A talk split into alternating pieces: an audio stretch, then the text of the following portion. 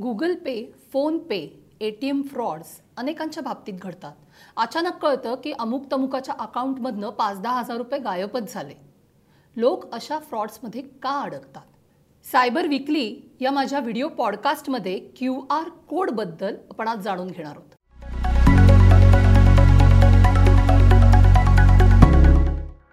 अचानक एक दिवस मेसेज येतो. तुम्हाला दहा हजार रुपयाचं बक्षीस जाहीर झालेलं आहे. ते पैसे तुमच्या खात्यात जमा करायचे आहेत त्यासाठी एक क्यू आर कोड पाठवतो आहे किंवा लिंक पाठवतो आहे त्यावर क्लिक करा आणि क्यू आर कोड स्कॅन करा की तुमच्या खात्यामध्ये दहा हजार रुपये जमा लोकांना मोह होतो किंवा खरं वाटतं आणि फोनवर आलेल्या क्यू आर कोडला स्कॅन केलं जातं किंवा लिंकवर क्लिक केलं जातं. आता पैसे जमा होण्याआधी त्या खात्यातून पैसे गायब होतात. दुसरा प्रकार म्हणजे बनावट सिच्युएशन उभी केली जाते. उदाहरणार्थ एखाद्या व्यक्तीला कॉल येतो आणि समोरची व्यक्ती सांगते की अरे बाबा तुझ्या मामांकडनं मी काही पैसे उधार घेतले होते. त्यांनी ते तुझ्याच अकाउंटला भरायला सांगितलेत. ते सध्या खूप बिझी आहेत त्याच्यामुळे त्यांनी मलाच तुला फोन करायला सांगितला होता. त्यामुळे मी आता तुला एक क्यू आर कोड पाठवतो किंवा एक लिंक पाठवतो आणि त्याच्यावरती तू क्लिक कर किंवा क्यू आर कोड स्कॅन कर. म्हणजे मला तुझ्या अकाउंटमध्ये दहा हजार रुपये ट्रान्सफर करता येतील. समोरच्या व्यक्तीला खरं वाटतं. मामांना कॉल न करता कसलीही शहानिशा न करता आलेला क्यू आर कोड स्कॅन केला जातो. किंवा त्या व्यक्तींनी जी काही लिंक पाठवलेली असेल त्याच्यावरती क्लिक केलं जातं. आणि होतं काय?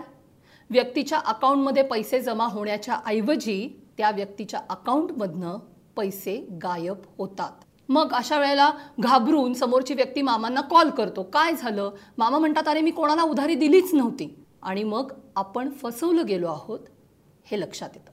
समजा क्यू आर कोड स्कॅन करण्याच्या आधी मामांना एक कॉल केला असता तर? खरं तर या जर तरला काहीच अर्थ नसतो. पुढचा प्रकार म्हणजे पोस्टानं एखादं पत्र तुम्हाला येतं ज्यावर कुठल्या तरी स्कीममध्ये सहभागी होण्यासाठी लॉटरी लागलेली आहे किंवा काहीतरी तुम्हाला गिफ्ट मिळणार आहे असं सगळी माहिती लिहिलेली असते आणि त्यासाठी एक क्यू आर कोड दिलेला असतो. तो स्कॅन करा अशा सूचना असतात. ज्या क्षणी तुम्ही तो क्यू आर कोड स्कॅन करता तुमच्या खात्यातून पैसे गायब किंवा मेलवरती व्हॉट्सअपवरती किंवा साध्या एस एम एसमध्ये एखादा मेसेज येतो. अमुक तमुक संस्थेला मुलांना अपंगांना कोविडमध्ये पालक गमावलेल्या मुलांना डोनेशन द्या मदत करा. त्यासाठी क्यू आर कोड दिलेला असतो. तो स्कॅन करा असं सांगितलेलं असतं. ज्या क्षणी आपण तो क्यू आर कोड स्कॅन करतो आपल्या अकाउंटमधनं पैसे गायब. तर हे क्यू आर कोडचं स्कॅम घडतं कसं? तुम्हाला जो क्यू आर कोड किंवा लिंक दिलेली असते ती मुळातच फेक असते. त्यामुळे एकदा का तुम्ही त्याच्यावरती क्लिक केलं किंवा कोड स्कॅन केलात की पैसे तुमच्या अकाउंटला येण्याच्या ऐवजी तुमच्या अकाउंटमधनं डेबिट पडतात. म्हणजे वजा होतात आणि गुन्हेगारांना मिळतात. थोडक्यात तुमची फसवणूक होते. अशा वेळी मग काय करायचं बरं? इथे दोन गोष्टी नीट लक्षात ठेवा. एक तुमच्या खात्यात रक्कम जमा होण्यासाठी कुठलीही एम पिन म्हणजे मोबाईल आयडेंटिफिकेशन नंबर किंवा यू पी आय पिनची गरज नसते. दोन अनोळखी नंबरवरून आलेला क्यू आर कोड कधीही स्कॅन करायचा नाही किंवा लिंक उघडायची नाही. आणि तीन पैसे भरायचे आहेत असा कॉल आला आणि त्याविषयी तुम्हाला काहीही माहिती नसेल तर आधी माहिती करून घ्या.